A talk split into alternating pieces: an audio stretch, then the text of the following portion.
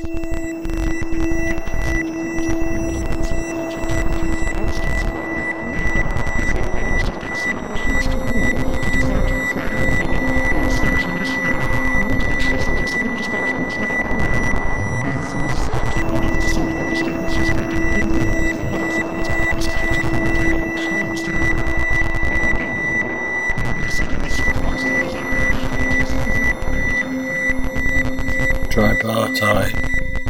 David Bamford.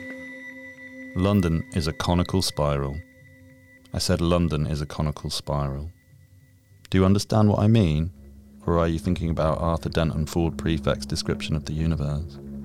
I am sliding down the grooves of the spiral at a pedestrian rate, but the outcome is inevitable. Drop off like a stroganoff from the distended gut of an obese banker. Roll folds of fat until slapped in the face by the inevitable cold slap of pavement. Feet hitting and perpetuating the quaking ground, the empty sound.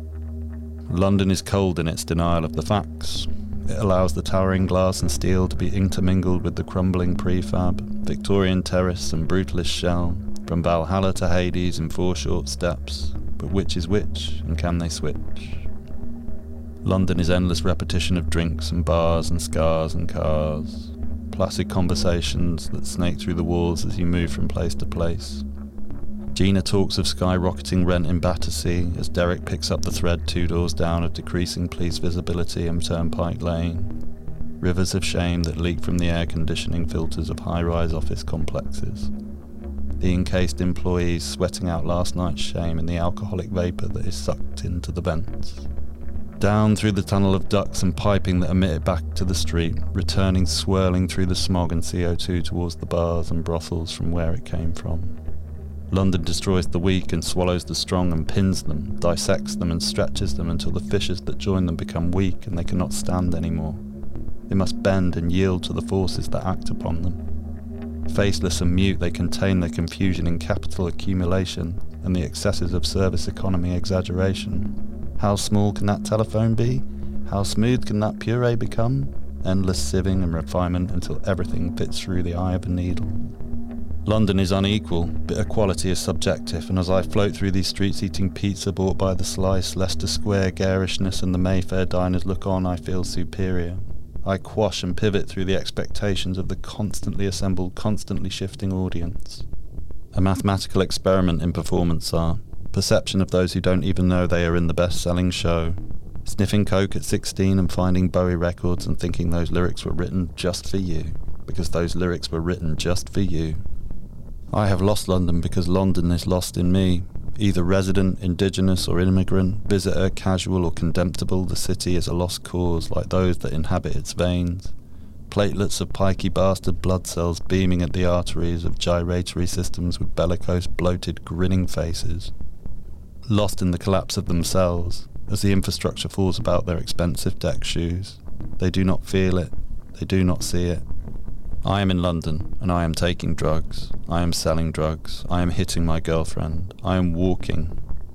I am walking to the off license and I am drinking cans, not bottles, bottles and cans. My man walked to me, look at me like he can look at me, touch me. My man is speaking and eyes rolling and reading and looking for signal. My man is an empty vessel and devoid of traits. My man is ether. Why would you speak to me? Why would you give me inclination that you can speak to me? I will crack your jaw and break your back. Snap for your chat as I snap chat and the snap back so quick. My eyes glossy globes of hatred. Can't you see? Can't you read? Are you uneducated? My man flotsam. My man eroded. My man seafloor. My man abyss. London is an abyss, ocean shelf where the life has never seen the light of the sun, where the stark white skin can't peel. My man, I will tell you what to feel. I can't be here right now, this arsehole of London. The semicircle of the taxi rank fronts the illogical layout of the station building, the fork in the tracks, last chance to get out before the doldrums of Zone 3. Those deluded fuckers who think that any of that shit matters, who don't understand London. The oppressive hordes breathing at the periphery, leaking in every day and draining out each evening, and I need one of them with their leather wallets given as a gift by their wife, gift wrapped with the counter and brimming with the symbolism of a life of capital exchange. The receptacle where it all rests is what I require so that I can continue with this day, so that I can follow the rote dance of my addiction. The actions are simple and remove the tedious problems of having to formulate an identity for myself. Empties the need for endless pondering of my social status, how I fit into the scheme of things, how I am perceived by others. All this can be jettisoned. Limbering up to be filled, a nostril or a pill, the sweet release of excrement or vomit, the leaking of the eyes or the lightness of the skull. Which predilection to assign to which trauma, a slap to the face or a tap to the jaw is as good as a swine who lies on the floor. I am a perpetrator of domestic violence, a drug and alcohol. Alcohol is a drug, though, fueled rage. You can feel it building up behind the eyes. I can rub them in some sort of effort to release the pressure, but my impotence is too strong. My limp coke dick inert between my legs as the tone of her voice increases to a pitch that bends in my mind. My mind one track as the images flicker and flicker and flicker and flicker, the sky above Lewisham is bleached white, exposure too high, needs editing. I am sedated and detached. I can see the commuters now gradually emerging into the beige lighting of the ticket hall. Soon as the herd separates, they will begin to gather speed and disperse into the arteries of the roads surrounding the station. Down the ramp, past the graffiti, Nightcrawler, known long since defunct. I must choose my victim, but my head is drowsy. The reverb knob is being twizzled now, hazing and phasing, phase in, phase out, and I focus. Grit my teeth and wish that rain would begin to fall. Some pathetic fallacy to bring my resolve against the innocent. I imagine a bird's eye view, the red oblongs of the bus garage and the retail park beyond. I zoom down into my skull and step forward and begin to bump in between the black clad commuters.